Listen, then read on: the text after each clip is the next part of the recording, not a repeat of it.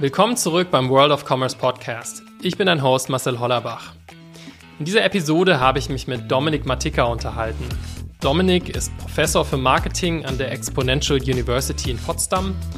Er ist Chief Advisor einer der führenden Digitalmessen in Europa, der Demexco, und er ist Co-Founder und Unternehmerpartner beim Seed Fund Cavalry Ventures in Berlin. Vor vielen Jahren hat Dominik auch das Werbenetzwerk Plista gegründet im Bereich Native Advertising und einige Jahre später an die Group M verkauft. Wir haben uns in dieser Episode über einige Themen unterhalten, aber vor allem darüber, wie sich seit der Gründung von Plista das Performance Marketing verändert hat. Wir haben viel über Influencer Marketing gesprochen und darüber, wie sich Influencer Marketing im B2B und B2C-Bereich unterscheidet. Aber ich wollte auch wissen, wie wird man eigentlich Professor und warum macht man das? All das erfahrt ihr in dieser Episode. Ich wünsche euch viel Spaß beim Zuhören. Los geht's! Und, das darf man nicht vergessen, jemand, der 18 ist heutzutage, hat einen komplett anderen Blickwinkel. Das glaube ich sofort. Unsere Themen auf Relevanz, das Ja. Thema Nachhaltigkeit, das Thema ESG. Klar, das sind alles Themen, die wir in jedem Business auch für uns selbst definieren und umsetzen. Aber wenn man mit einem 18-Jährigen spricht, dann bekommt das Thema Recommerce zum Beispiel eine komplett andere Bedeutung. Ja, willkommen bei der neuen Episode vom World of Commerce Podcast. Ich bin hier heute in Königstein bei Dominik Matika. Dominik, vielleicht stellst du dich mal selber vor. Ja, vielen Dank, Marcel, für die Einladung. Mein Name ist äh, Dominik Mattika. Ich bin einer der Gründer von Cavalry Ventures, in einer anderen Funktion Professor für digitales Marketing, in noch einer anderen Funktion äh, der Chef der DMXco in Köln und in letzter Funktion natürlich irgendwo Familienvater und Serienunternehmer. Sehr gut. Dominik, ich, ich frage immer ähm, Gäste, hast du dir in letzter Zeit ein Produkt gekauft, was du richtig, richtig gut findest und warum? Ich habe mir sogar einige Produkte gekauft, die ich richtig, richtig gut finde. Ähm, man muss ja immer aufpassen, was man so sagt und was man nicht sagt. Aber ich habe lange überlegt, ob ich sage. Ähm, also das Produkt, was äh, vielleicht am nächsten dran ist an Innovation und doch nicht an Innovation, ist äh, Walkie-Talkies. Ich habe mir vor einiger kurzen Zeit ein Set an Walkie-Talkies gekauft, weil ich begnadeter Skifahrer bin. Und ähm, ich finde es äh, extrem erleichternd, mit äh, Freunden, die dann auch mit mir auf dem Berg sind, zu kommunizieren. Und da ist das Handy, eignet sich nicht. Und ich fand diese simple Innovation der Funkübertragung äh, einfach grandios und habe mir so ein Vierer-Set an Walkie-Talkies gekauft. Und da ich nächste Woche wieder Skifahren bin, äh, freue ich mich, das zumindest mal mit meiner Frau ähm, in echten Bedingungen. Sehr gut. Der Digitalunternehmer, der ein analoges Funkgerät kauft, das mag ich. Genau so ist das. Das fand ich relativ äh, absurd, aber zeitgleich ist die Qualität dieser heutigen Geräte ja, von Motorola tatsächlich übertrieben gut. Und ähm, für meinen Use Case tatsächlich weitaus besser geeignet als das Handy. lustig, weil bei uns gab es die zu Weihnachten, Walkie-Talkies. Und äh, wir hatten die äh, Standardfrequenz noch eingestellt und auf einmal äh, waren die Nachbarn im Walkie-Talkie drin. Und der Familienvater der beiden Mädels dort, der wollte mal wissen, wer da äh, quasi aus der Nachbarschaft mitspricht. Also hat auch eine soziale Komponente, das, äh, das Total. Ganze. Ja. Genau. Wir kennen uns ja auch schon eine Weile, Dominik, und du, ähm, dein unternehmerischer Weg, der ist ja schon ein bisschen länger. Du hast ja vor über 15 Jahren schon angefangen und ähm, eine der ja, erfolgreichen ähm, Businesses, die du aufgebaut hast, ist ein Werbenetzwerk gewesen. Das heißt Plista. Das gibt es, soweit ich weiß, immer noch. Ist aufgegangen in der äh, Group M. Kannst du vielleicht gleich auch nochmal was zu sagen?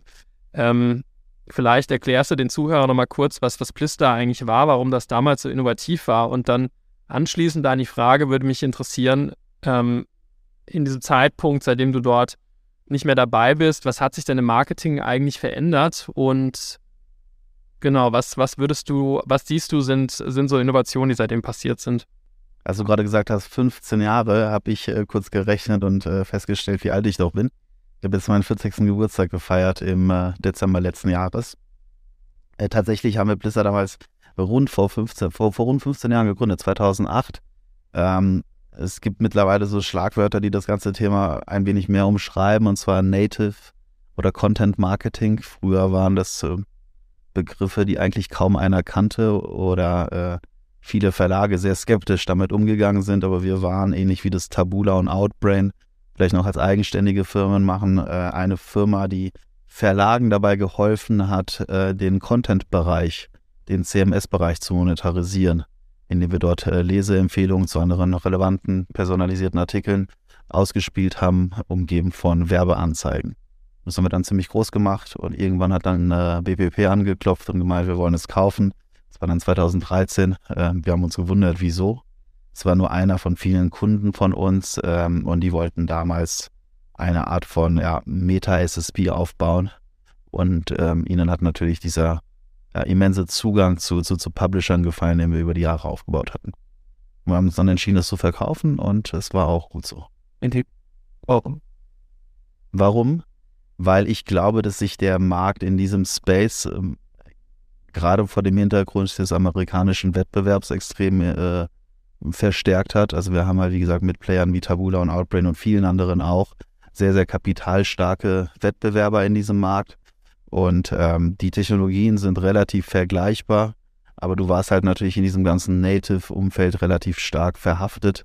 Und ähm, Internationalisierung war verdammt teuer. Und ähm, zur damaligen Zeit, 2008, 9, 10, war das Thema Venture Capital, äh, Startups vielleicht noch nicht so populär, wie es dann 15 Jahre später der Fall ist.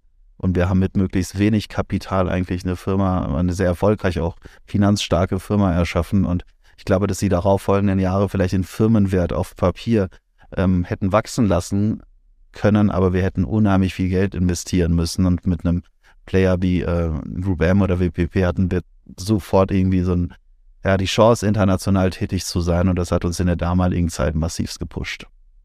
Das heißt, die, die dominanten Player heute in dem Space, das sind dann eher Tabula und Outbrain. Also wenn ich eine Brand bin, ein Advertiser und ich will im Native-Bereich aktiv werden, dann würde ich jetzt, kann ich zu Plister gehen wahrscheinlich, aber ich kann auch ähm, über die anderen viel, viel Reach generieren. Ja, ja, genau.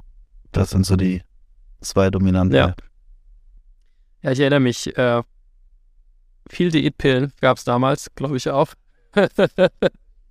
Einige sehr performance- äh, orientierte Player, ähm, will nicht sagen Marken, weil es waren keine Marken, aber einfach äh, ja, Händler, die versucht haben, dort ihre Produkte ähm, über Content Marketing zu pushen. Ich glaube, das Geheimnis in diesem ganzen Konstrukt war halt, dass wir äh, natürlich so das Thema redaktionelle Freiheit ausgeklammert haben und versucht haben, das zu piggybacken.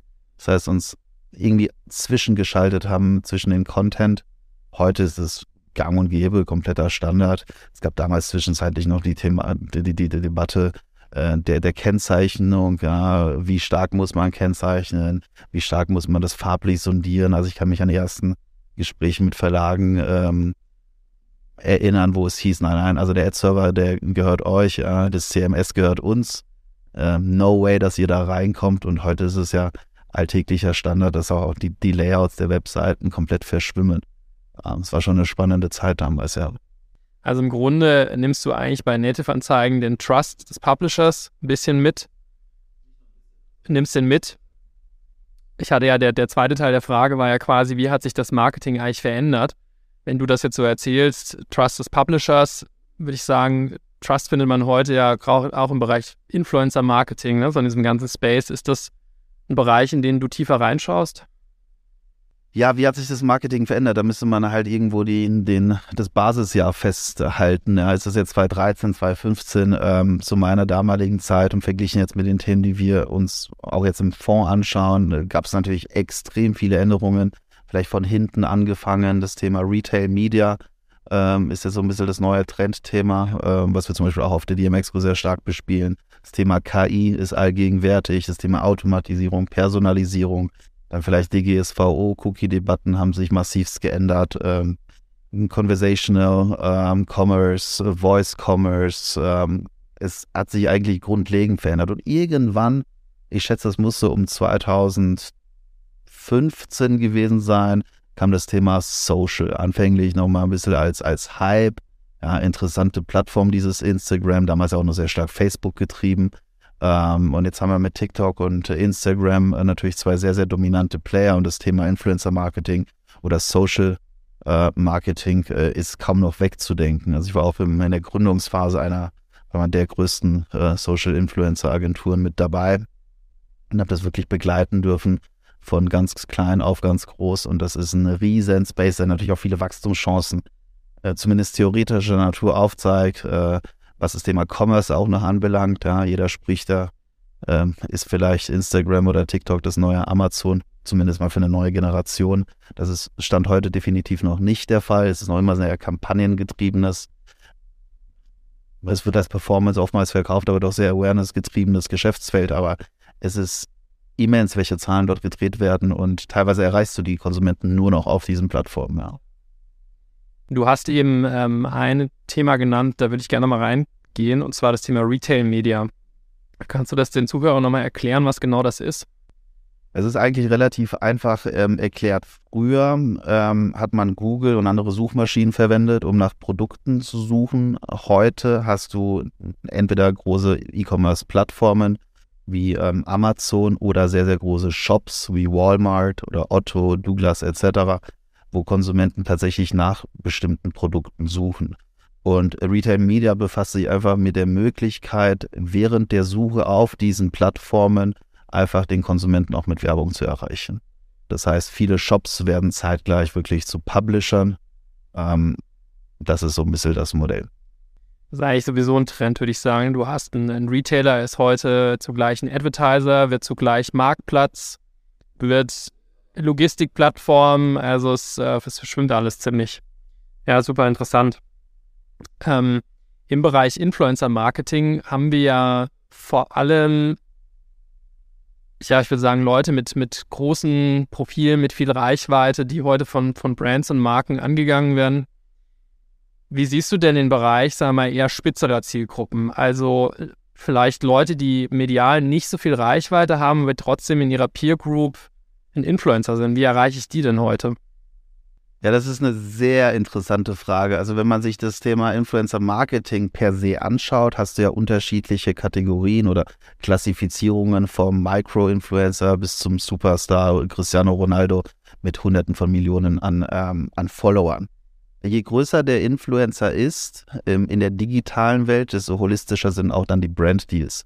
Das sind keine einzelnen Posting-Verträge, das sind dann Testimonial-Verträge, wo der Kanal Instagram oder TikTok ein Bestandteil in diesem ganzen Endorsement-Deal ähm, ist. Ähm, je kleiner die Influencer sind, desto automatisierter sind die Plattformen. Es gibt unendlich viele Plattformen, dann kommt eine Brand, stellt irgendwie ein Produkt ein, Influencer bewirbt sich, automatisiert wird dann irgendwie ein Relevance-Check gemacht, der nimmt das, bewirbt das und äh, der Deal ist dann. Und irgendwo dazwischen, ja, ich sag mal, bis hoch zu Caro Dauer oder so ab 10, 20, 30, 50.000 Followern, ähm, ist es das klassische Influencer-Geschäft, wie wir kennen, sehr kampagnengetrieben. Einige ähm, Firmen nutzen da nur einen Influencer, einige, eine, einige mehr, um quasi eine Kampagne auszusteuern. Ähm, und das ist auch super. Das ist, glaube ich, für die Generation an ähm, oder für Produkte, die sich an eine Generation von jungen Leuten richten, super. Aber besonders zwei Cases, finde ich, sind gerade im Influencer-Marketing absolut nicht beachtet. Und zwar zum einen im B2B-Bereich.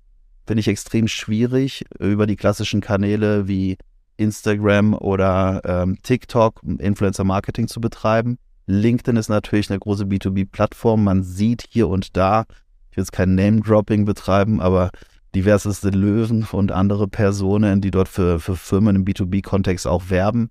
Äh, mal besser, mal schlechter, aber es gibt kaum zentrale Anlaufstellen außer den klassischen Influencer-Agenturen, die dann auch mal für einen B2B-Kunden etwas versuchen. Wobei natürlich die Erfahrungswerte derer hin zum Thema Plattform ähm, LinkedIn begrenzt sind. Ja. Also Sie sagen zwar alle, wir können plattformagnostisch die Kampagnen aussteuern, aber fokussieren sich wirklich fast unisono auf TikTok und Instagram. Neben dem B2B-Kontext, finde ich, gibt es auch noch extrem viele, ich, ich, ich nenne sie mal Meinungsmacher, Opinion Leader zu, zu Englisch. Ja, einfach Menschen, die in ihren persönlichen Netzwerken Dinge bewegen können, denen Personen auch vielleicht folgen denke jetzt mal an, äh, vielleicht ist Herbert Dies ein falsches Beispiel, weil er sehr erfolgreich ist auf LinkedIn, aber es gibt unheimlich viele Automobil-CEOs, die dort gar nicht vertreten sind. Ja, oder viele große CEOs vieler Banken, die dort eigentlich gar keinen Account haben, ja. Korrekt, also so, ich, ich sag mal, der, der, es gibt so im Bereich LinkedIn gibt es so eine Kohorte an Menschen, die dort sehr aktiv sind. Das sind natürlich jüngere Leute, das sind digitale Leute, das sind vor allen Dingen auch viele Amerikaner, für die das irgendwie ein bisschen zum täglicheren Brot gehört als für die Deutschen, aber es gibt unheimlich viele sehr erfolgreiche Menschen, ich nenne die, diese ein Prozent der Gesellschaft, die Dinge bewegen kann, die ähm, dort nicht vertreten sind. Ja? Also weder auf Xing noch auf LinkedIn und, und sonstiges. Früher hätte man vielleicht versucht, die über äh, das Handelsblatt, die FAZ, ja, wenn man jetzt deutsche Medien nimmt, zu erreichen, indem man dort Anzeigen schaltet. Ja, äh, vielleicht ihre Frauen über die GQ und die Vogue, ja. Oder man hat Events gemacht, ja, also irgendwelche Vernissages veranstaltet. Ähm, und ich glaube, dieser Bereich ist relativ spannend. Leute, die in der digitalen Welt vielleicht sogar vertreten sind, aber diese nicht als sehr starken Content Marketing oder Self-Promotional Kanal nutzen. Ja, die haben keine hunderttausenden Follower. Ähm, einige wenige, ne, ähm, Tina Müller zum Beispiel von Douglas, die macht das sehr erfolgreich, aber das sind Ausnahmen. Die, die sie nicht haben, die erreichst du sonst überhaupt nicht. Ja, das heißt, du erreichst sie nur über klassische alte Kanäle, die unheimlich viele Streuverluste haben, aber schon gar nicht persönlich und schon gar nicht deren wiederum Subnetzwerke. Ich stelle mir einfach ganz einfach vor, ich habe jetzt hier sehr, sehr viele Nachbarn, die sehr, sehr erfolgreich sind, auch in sehr vielen Konzernen, Vorstandspositionen ausüben. Die treffe ich auch, ja, mit denen will ich mich dann connecten auf LinkedIn oder so. Ja, ja, ja nur der. die gar nicht, ne? Ja, das heißt, die einzige Möglichkeit. Findest gleich die Kinder. Ist, ist WhatsApp, ja? ja? Also wir tauschen uns dann per WhatsApp aus, äh, was mittlerweile schon so ein bisschen trendy wurde für mich, aber ich also mit den meisten tausche ich keine Visitenkarten mehr aus, weil die sind ja auch nicht mehr en vogue. LinkedIn erreicht sie auch nicht. Die E-Mail liest vermutlich irgendwie die Assistenz oder fünf Assistentinnen. Das heißt, wenn du persönlich mit der Person in Kontakt treten möchtest, ist es halt tatsächlich nur noch, äh, nur noch das Telefon. Und da wiederum spannend, diese Leute haben natürlich auch wiederum in ihrem sozialen Umfeld auch viele Influencer oder Meinungsmacher. Ich finde, das Wort Influencer ist halt immer ein bisschen schwierig konnotiert, ja, weil es ist vielleicht negativ konnotiert. Man will jemanden beeinflussen. Ähm, ich würde es einfach positiv umdichten wollen. Das sind einfach Macher, das sind erfolgreiche Executor, die halt einfach sehr starke Meinungen haben und denen, deren Meinungen halt extrem viele Leute folgen. Ja, so. Und da gibt es, sagen wir mal, noch keinen gescheiten Ansatz, wie eine Marke in die Lage versetzt wird, diese Leute zu erreichen. Also wenn ich ein B2B-Produkt bewerben möchte, und wir haben ja ähm, im Cavalry Ventures Funds ja auch etliche B2B-Companies, für die, glaube ich, so ein Ansatz auch sogar als Softwareanbieter relevant wäre oder auch für Marken, ne, die irgendwie ein neues Produkt in den Markt bringen wollen und eine, eine ja, verlässliche, einflussreiche Leute suchen. Und das ist, glaube ich, schon so ein bisschen ähm, die Nadel im Heuhaufen. Ne? Müsste man mal kuratieren. Vielleicht. Ja, ich, man muss es kuratieren und man kann sich eine Sache vielleicht ganz einfach vorstellen. Es war schon zu meiner damaligen Zeit immer so, dass man differenziert hat zwischen Performance Marketing, also sehr absatzgetriebenes Marketing und, und Branding. Also Bekanntheit, Reichweite. Und man könnte fast schon sagen, dass B2C, also Endkonsumentenmarken, ja, unheimlich stark Marketing benötigen, wohingegen B2B-Marken eigentlich weniger Marketing, sondern mehr Sales benötigen. Und vielleicht ist es einer dieser Aspekte, ja, wo man sagt, B2B, Influencer, Marketing gibt es nicht und per Definition braucht es das auch gar nicht in dieser Art und Weise, weil es, es geht am Endeffekt des Tages nur um den um den Verkauf, um den Kundenzugang. Also du möchtest, dass irgendjemand was kauft. Du musst jetzt nicht unbedingt wissen, dass 10.000 Leute davon nur lesen. Klar, man argumentiert dann über verschiedene Flywheels und Funnels und äh, der Kunde muss erstmal irgendwie zehn Touchpoints haben mit dem Produkt und auch über das Produkt wissen und fünf Use Cases lesen und so weiter. Also all diese Argumente sind schon klar. Aber ganz grob, wenn ich jetzt keine Ahnung Zalando oder Lieferando bin, ja, brauche ich extrem viel Marketing, weil die Warenkörbe sind klein die Marge ist klein, ich muss Millionen an Leuten, an Leuten erreichen, um viele Warenkörbe zu verkaufen. Und im B2B-Bereich geht es ja nicht darum, Millionen Menschen zu erreichen, sondern sehr spitz, sehr zielgerichtet, die richtigen Leute zu entscheiden, zu erreichen. Und da hast du noch ein anderes Problem, weil du wiederum verschiedene Stakeholder hast in einem Buying-Prozess. Derjenige, der es nutzt, ist nicht derjenige, der es bezahlt, ist nicht derjenige, der es absegnet, ist nicht derjenige, der es integriert, ist nicht derjenige und so weiter.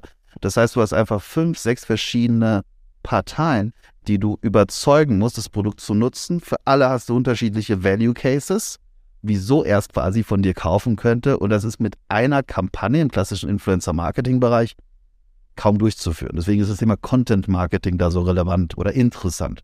Baust Case Studies, White Papers, weil du dann das Thema ein bisschen holistischer betrachten kannst. Und jetzt ist die Kernfrage, wie kombinierst du beide Welten?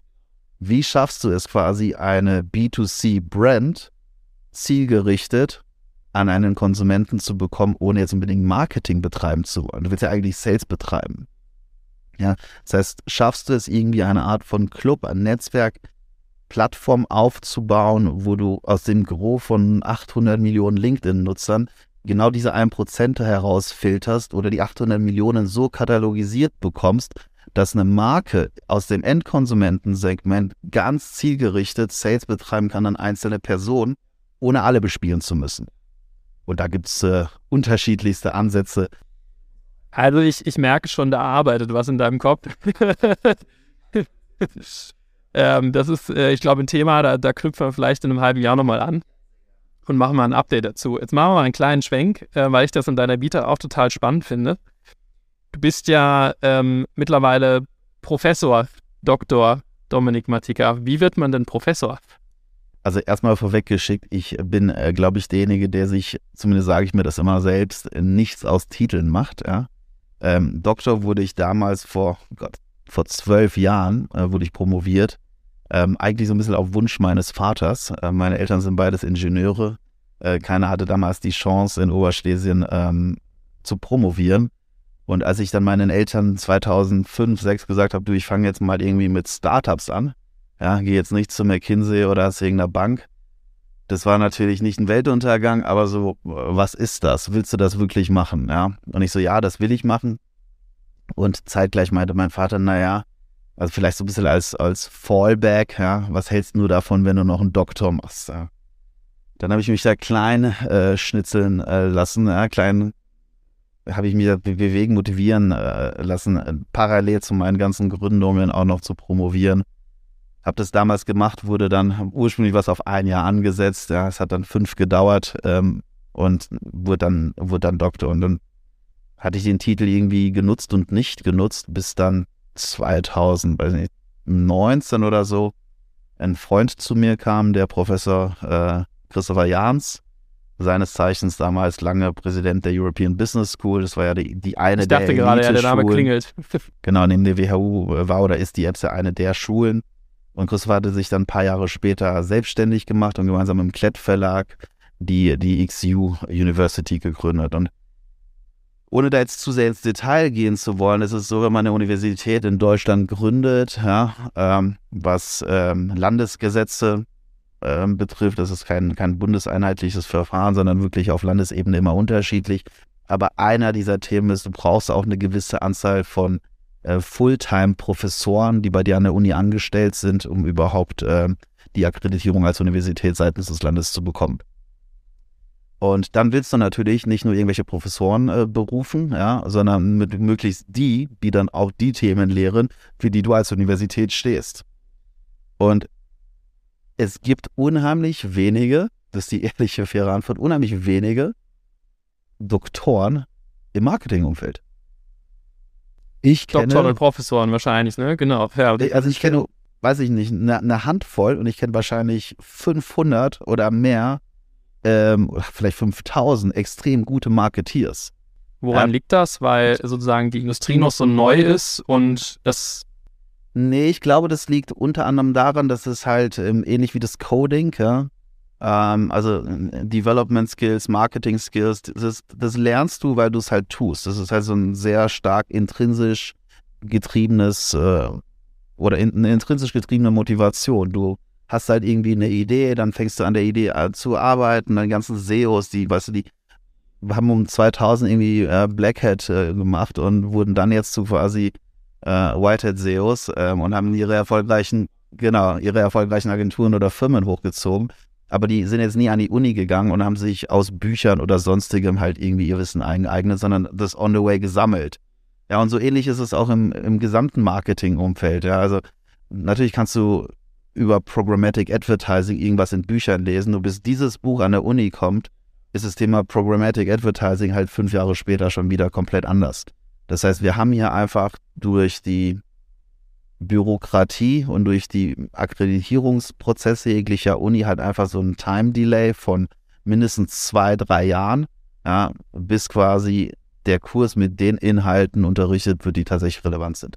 Und das hat dazu geführt, dass ähm, die damals halt, scheinbar hatten sie noch ein schlechteres Netzwerk als viele andere, keinen kannten, der eine Promotion hatte und Marketer war und mich gefragt, ob ich denn Lust hätte, dort zu unterrichten. Ich habe dann anfangs gesagt, nee, weil der Sales Pitch war, ja, ist doch super, diese vier Buchstaben vor dem Titel. Und ich so, äh, nein. Also ich will ja jetzt nicht irgendwie die akademische Lehre und Forschung, das ist jetzt nicht mein Ding. Ich fand den äh, Doktortitel schon äh, eigentlich too much und habe abgesagt. Und er meinte so, nee, das, das ist jetzt nicht das, was mich reizt. Die waren natürlich etwas pikiert, weil ich war, glaube ich, der Erste, der gesagt hat, der sich nichts aus Titeln macht. Liegt aber fairerweise, muss man sagen, auch ein bisschen daran, ich habe in Österreich gelebt, ja, und da ist ja jeder Pups Herr Magister. Ja, und die Frau vom Magister, die kein Magister hat, ist ja auch die Frau Magister und so weiter. Das heißt, die Österreicher neigen, äh, die Titel so was von extrem zu nutzen, dass mir das überhaupt nach ein paar Jahren nicht mehr gefallen hat. Ja, und ein Jahr später ruft er wieder an, meinst du, ich habe jetzt ein Jahr gesucht, aber es gibt keinen Marketer, der promoviert ist und ich kann nur jemanden berufen lassen zum Professor, wenn er promoviert ist. Ja. Hast du denn nicht Lust, bitte mir zu helfen, die Uni groß zu machen? Ja, wir sind die erste Uni, die ähm, ja, sich auf die Fahne geschrieben hat, Digital First zu sein, also wirklich nur digitales Marketing, digitales Business, Coding etc. Äh, zu unterrichten. Und dann habe ich gesagt, naja, ähm, mir hat man auch geholfen in vielen Lebenssituationen. Ich helfe dir und äh, zeitgleich ist es natürlich auch was Schönes, da die sag mal, neue Generation an, an potenziellen Mitarbeitern, potenziellen Unternehmensgründern ähm, ja, zu unterrichten, sie zu sperren. Und, das darf man nicht vergessen, jemand, der 18 ist heutzutage, hat einen komplett anderen Blickwinkel auf unsere Themen, auf Relevanz, das Thema Nachhaltigkeit, das Thema ESG. Klar, das sind alles Themen, die wir in jedem Business auch für uns selbst definieren und umsetzen. Aber wenn man mit einem 18-Jährigen spricht, dann bekommt das Thema Recommerce zum Beispiel eine komplett andere Bedeutung. Eine authentische Bedeutung. Das heißt, ich lerne auch viel von den jungen Leuten und ja, jetzt bin ich im vierten Jahr dort in der Professur und es macht immer noch äh, ausreichend Spaß. Ja, ich denke, du erweist da unserer Industrie einen Riesendienst. Ähm, also großes Dankeschön auf jeden Fall dafür, dass da gut ausgebildete Fachkräfte kommen. Warst du nicht auch irgendwann mal als oder irgendjemand bei dir aus dem Unternehmen? Ich hatte, ich hatte vor einem halben Jahr ah, oder vor einem Dreivierteljahr über äh, NFTs gesprochen ah, ja. bei dir. Ja, weil wir holen ja viele Leute, ne? also ob das jetzt äh, hier Claneo ist, Salesforce ist, äh, wir holen unheimlich viele Leute aus der Industrie, ja, ähm, also Jungs von Omeo oder Co., die kommen dann und erzählen dann in den jeweiligen Fachdisziplinen, dann geben sie Deep Dives, ja. Ähm, ich denke mal, als generalistischer Marketeer ähm, verstehst du alles, du kannst zu allem reden, aber wenn es dann um, äh, keine Ahnung, technisches SEO geht oder um die äh, tatsächliche Ausgestaltung eines PIMs, ja, oder wie denn NFTs äh, auf API-Seite in Shops eingebunden werden, dann wird es halt so Detail oder benötigt so ein Detailwissen, dann hole ich mir auch ganz gerne mal Experten rein, die, die mich da unterstützen. Das ist äh, generell ähm, ein Trend, in unserer Industrie. Ne? So gefühlt vor 20 Jahren hat man noch so über alles einen ganz guten Überblick gehabt. Mittlerweile sind die Bereiche so spezialisiert, äh, wo wir gerade NFTs gesagt haben, im Web 3 gibt es mittlerweile auch schon wieder so viele verschiedene Kategorien, wo du reintauchen kannst. Und äh, ich finde das ein super Ansatz, Leute Was eigentlich für uns immer ein Vorteil ist, muss man fairerweise sagen. Weißt du, warum? Ich habe gewartet auf das Warum. Ich finde, der Vorteil ist, weil kein Unternehmen ähm, da draußen ohne Berater ohne Investoren, ohne Softwareanbieter wie uns eigenständig eigentlich den nächsten Schritt machen kann. Du brauchst halt einfach die Experten, die Spezialisten, die da draußen sind, die sich in diesen einzelnen Feldern positioniert haben, die dir helfen, quasi dein Business auf die nächste Ebene zu bringen. Und das ist, äh, glaube ich, eine ganz dankbare Win-Win-Situation, weil die Themen sind in sich schon so komplex, dass zum Beispiel die Entwicklung oder teilweise auch sich das Auseinandersetzen mit einem Thema für ein Unternehmen wirtschaftlich überhaupt keinen Sinn machen würde.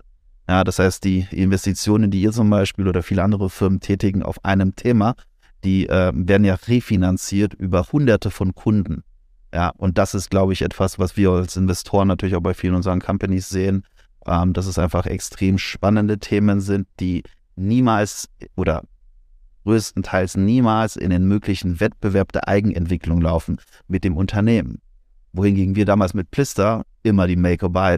Also wir hatten dann einen großen Verlag aus Frankfurt, ohne den Namen zu nennen. Aber ich kann mich jetzt, jetzt kommt es als, als, als Anekdote hoch. Ähm, der meinte wirklich so, du, wir haben jetzt zweieinhalb Millionen Euro ausgegeben für eine Empfehlungsengine, die wir selbst gebaut haben. Ja, weil wir natürlich auch einen großen Fundus haben an verschiedenen Artikeln und mehrere Publikationen betreiben. Wir haben jetzt zweieinhalb Millionen Euro ausgegeben. Ich werde dich nicht einbauen. Und ich meine so, aber wir kosten nichts. Wir bringen dir noch Geld. Das spielt keine Rolle. Ich kann jetzt nicht zu meinem Chef gehen und sagen, du, die zweieinhalb Millionen, die wir in unsere eigene Entwicklung äh, investiert oder verbrannt haben, die sind jetzt nichts mehr wert. Da ist so ein Plister und die, die geben uns noch Geld für den Einbau. Das gibt es mittlerweile kaum noch. Jeder hat verstanden, dass es oftmals keinen Sinn gibt, Dinge selbst zu entwickeln. Also das Thema Plattformökonomie ne, oder ähm, serviceorientierte ähm, Architektur, ähm, API-Business, das ist jetzt wirklich angekommen, weil die einzelnen Puzzlestückchen sind komplex, aber interoperabel. Waren sie früher nicht, das waren alles Inseln. Ja, und das macht, glaube ich, einen ganz großen so metaphysischen Effekt aus oder Vergleich aus oder die Differenz aus zu, zu früher. Mit weil du gerade bei Estus gesprochen hast, etwas, was ich an einer Person so spannend finde, ist, dass du Einblick in so viele verschiedene Bereiche auch hast, von Venture über Messe, über Universität. Du hast mir mal erzählt, du bist auch relativ aktiv als Berater im Bereich Private Equity. Jetzt haben wir ja gerade seit, ja, vielleicht 18 Monaten so ein bisschen, ja, vielleicht eine Vorstufe einer Rezession. Wir haben irgendwie ganz viel Bewegung im Kapitalmarkt. Wir haben viele ähm, Tech-Firmen abgewertet gesehen. Wir haben den Kryptobereich abgewertet gesehen. Was bedeutet das denn für den, für den PE-Bereich gerade und vielleicht auch so ein bisschen mit dem Hinblick auf ja, Unternehmen im Bereich Advertising, Commerce, E-Commerce, ähm, gibt es da interessante Opportunities? Da würde ich sich auch vielleicht mal fragen, über welchen PE-Bereich reden wir. Ne? Ähm, gibt viele PEs, die so das Thema Roll-Up-Modelle oder Buy-and-Build-Modelle avisieren. Ähm, ich glaube, da gab es durch die letzten fünf Jahre einfach extrem viele Learnings. Ja, vor allen Dingen, was das Thema Earn-out-Strukturierungen anbelangt, äh, unterschiedlichste oder wie viele Firmen kaufst du zeitgleich, brauchst du quasi einen Core, an den du viele Themen anschließt.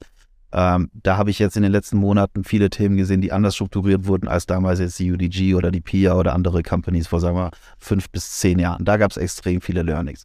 Es gibt auch noch so ein Thema, das nennt sich Transformative äh, MA oder einige nennen das so. Das heißt, wir kaufen die Companies, die nicht wirklich distressed sind, aber die vielleicht noch nicht ihre Potenziale ausgehebelt haben, und wo man unterschiedlichste andere Companies noch über anorganisches Wachstum, also über Zukäufe, einfach noch größer machen kann. Auch das funktioniert sehr, sehr gut. Mit dem einzigen Unterschied, wenn wir uns 2021 anschauen, ja, hast du für eine Fremdkapitalfinanzierung 15 Angebote bekommen. Also eigentlich jede Bank, die du angefragt hast, hat dir ein Angebot gegeben mit wirklich moderaten Zinsen. Ja, wir haben das ja auch im eigenen Portfolio auf einigen gesehen.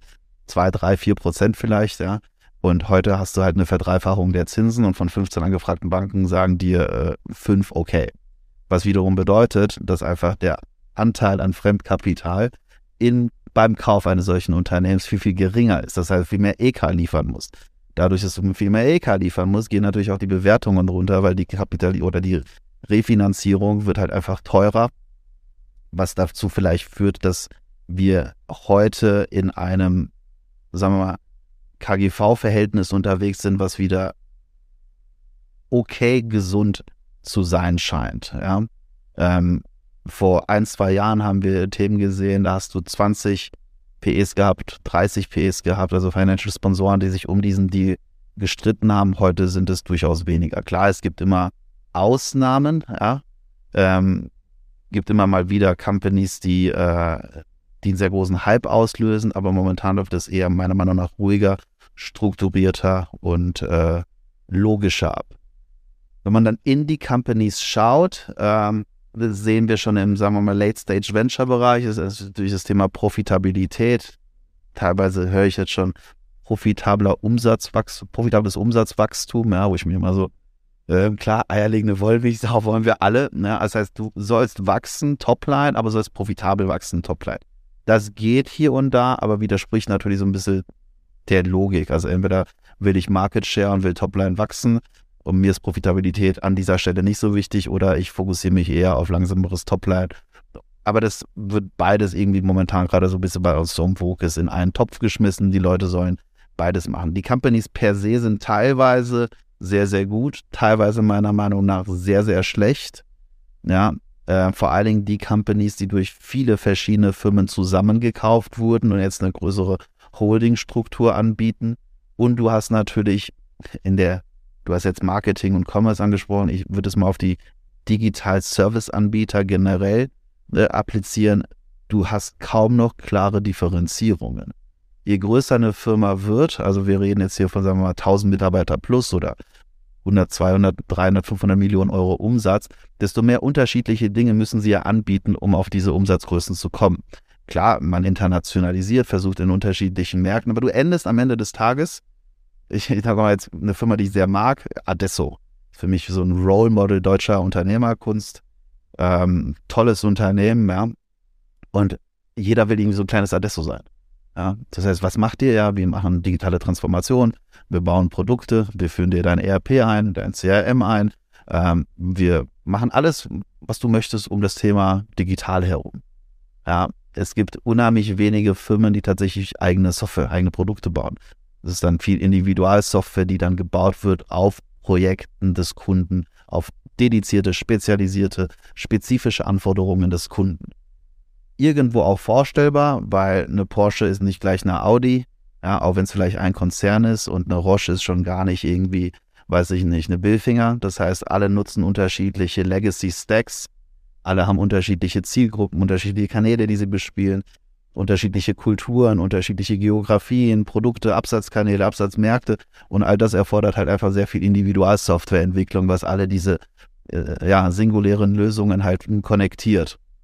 Deswegen so Companies wie Adesso und viele andere auch, Valtec wäre da noch zu nennen, ähm, gerade sehr en vogue sind. Ähm, und was ich sehe ganz krass, und das ist etwas, was wir in Deutschland irgendwo verpennt haben, wir haben entweder extrem gute Delivery Companies, also Implementierer, ja, aber sehr wenig Beratungskompetenz am Anfang, oder wir haben sehr viele gute Beratungsfirmen mit sehr wenig Implementierungs-Know-how. Es gibt kaum eine kleinere Firma, die beides kann. Ja, wenn wir bei den großen anfangen, bei den Capgeminis und Accentures und Deloittes und was auch immer, die haben natürlich einen End-to-End-Ansatz, eine Adesso auch und einige größere auch, aber es gibt unheimlich viele, die erzählen dir was vom Pferd, wie toll das am Anfang alles auszusehen hat. Also sind sehr, sehr gute Berater, haben aber dann ein Problem natürlich dann auch zu delivern. Oder du hast wirklich, ich sag mal, so den super guten deutschen Maschinenraum, also klassisch tolle, gute Software, die wirklich sehr viel kann. Ähm, aber bis auf, einen, auf, auf eine Case Study, ein White Paper, hast du keinen, der das dem Kunden erklären kann. Ja, und da irgendwie Firmen zu finden, wo du vielleicht die Delivery mit wirklich Digital Consultants, ja, äh, Pre-of-Funnel kombinieren könntest, da sehe ich auch noch auf jeden Fall einen großes, großen Bedarf, weil viele Kunden wissen einfach nicht, was sie brauchen. Und wie viele Digitalprojekte gibt es, die tatsächlich zwischendrin gescheitert sind, oder wo, wo Firmen fast irgendwie äh, einen Monat Stillstand hatten, weil die SAP-Implementierung gescheitert ist, solche Dinge, ne? Korrekt, ja. Und es gibt halt leid, oder leider, es gibt halt einfach äh, unheimlich viele Firmen in Deutschland, die, ähm, oder formulieren wir es sogar anders, alle Firmen in Deutschland mit mindestens 100 Millionen Euro Umsatz, die hatten schon mindestens fünf Agenturen in den letzten zwei Jahren, ähm, auf der Matte, die denen alles erklärt haben und alles erzählt haben, was sie denn alles bräuchten und müssten und könnten etc. Und der CIO, der hört sich das dann natürlich an und sagt, okay, ähm, aber bevor ich hier jetzt in eine deutsche Mentalität, in irgendein ähm, Risk-Modell einsteige, wo ich kaum Belohnung zu erfahren habe, mache ich lieber gar nichts, denn nichts kaputt machen ähm, ist besser. Und du siehst halt zeitgleich, dass halt einfach ja, schlechte Consultants dem nicht erklären können, nicht die richtigen Cases haben, nicht die richtigen Trends verstehen, die Regulatorik vielleicht nicht verstehen, Zertifizierungen nicht verstehen, also einfach wirklich viele Mikrothemen, die du brauchst. Du kannst jetzt da keine fünf Nerds hinschicken zu, einer, zu einem äh, Konzern wie Bosch und denen sagen, äh, lass mal eine coole neue App bauen und guck mal hier, das haben wir auch gemacht für, für Miele, das funktioniert doch super. Ähm, das ist schon hochgradig komplex heutzutage. Jetzt haben wir eingangs äh, noch darüber gesprochen, dass wir so ein bisschen im Downturn sind. So, ähm, Vielleicht letzte Frage für den, für den Podcast heute. Wenn wir die Glaskugel gucken, wann wird es denn wieder besser? ah, ja, dann wird es wieder besser. Also alle Leute, mit denen ich mich unterhalte, und das sind Leute üblicherweise Finanzinvestoren, die per se sehr positiv denken müssen, ja, die sagen 25. Ja, aber wir haben auch in, sagen wir mal, ich habe einige Mittelstandskunden, die ähm, haben auch so diese Durststrecke nach erstmal Corona, hat sie natürlich sehr abgestraft. Viele Commerce-Player natürlich mit den Lieferketten auch viele Probleme gehabt, wurde dann durch Ukraine nur noch verstärkt. Ähm, wir merken, glaube ich, dass Corona kein Thema mehr ist. Die Ukraine, der Ukraine-Krieg ist fatal, aber er ist oftmals schon eingepreist, ja, weil keiner mehr an ein baldiges Ende denkt. Und auch wenn es ein baldiges Ende gibt, bedeutet ja es nicht, dass irgendwie ähm, alles wie vorher funktioniert. Das heißt, man bereitet sich schon darauf, ähm, man bereitet sich darauf hin ähm, oder man bereitet sich darauf vor, ähm, dass man ab 25 wieder eher in eine, ja, in eine Upwind äh, makroökonomische Situation kommt. Und das sieht man ein bisschen an den Zinsen, an der Inflation, die ist gestiegen. EZB und FED haben halt nachgezogen. Ähm, Inflation ist noch nicht so weit runtergegangen, wie wir jetzt erhofft haben. Ich glaube, bei 8% lag sie zumindest hier gerade. Aber ähm, im Downturn und spätestens, wenn das passiert, Inflation runtergeht, äh, werden wir wieder auf alternativen Investmentklassen wie PE und Co. Äh, mehr Appetit haben. Ja, und dann wird auch das Thema IPOs wieder relevanter. Also 25. Ja, ich glaube, das Gute ist, wenn man historische Krisen anschaut, irgendwann sind sie immer vorbeigegangen meistens in einem Zeitraum von irgendwie 18 bis 36 Monate. Vielleicht dauert es diesmal ein bisschen länger. Aber ich denke, wer jetzt in den Maschinenraum geht und sich gut aufstellt, kann dann halt den Schwung voll mitnehmen. Das ist genau der korrekt, ne? Also du hast heute vielleicht weniger Schönwetterunternehmer, ja, Schönwetter-Softwareanbieter.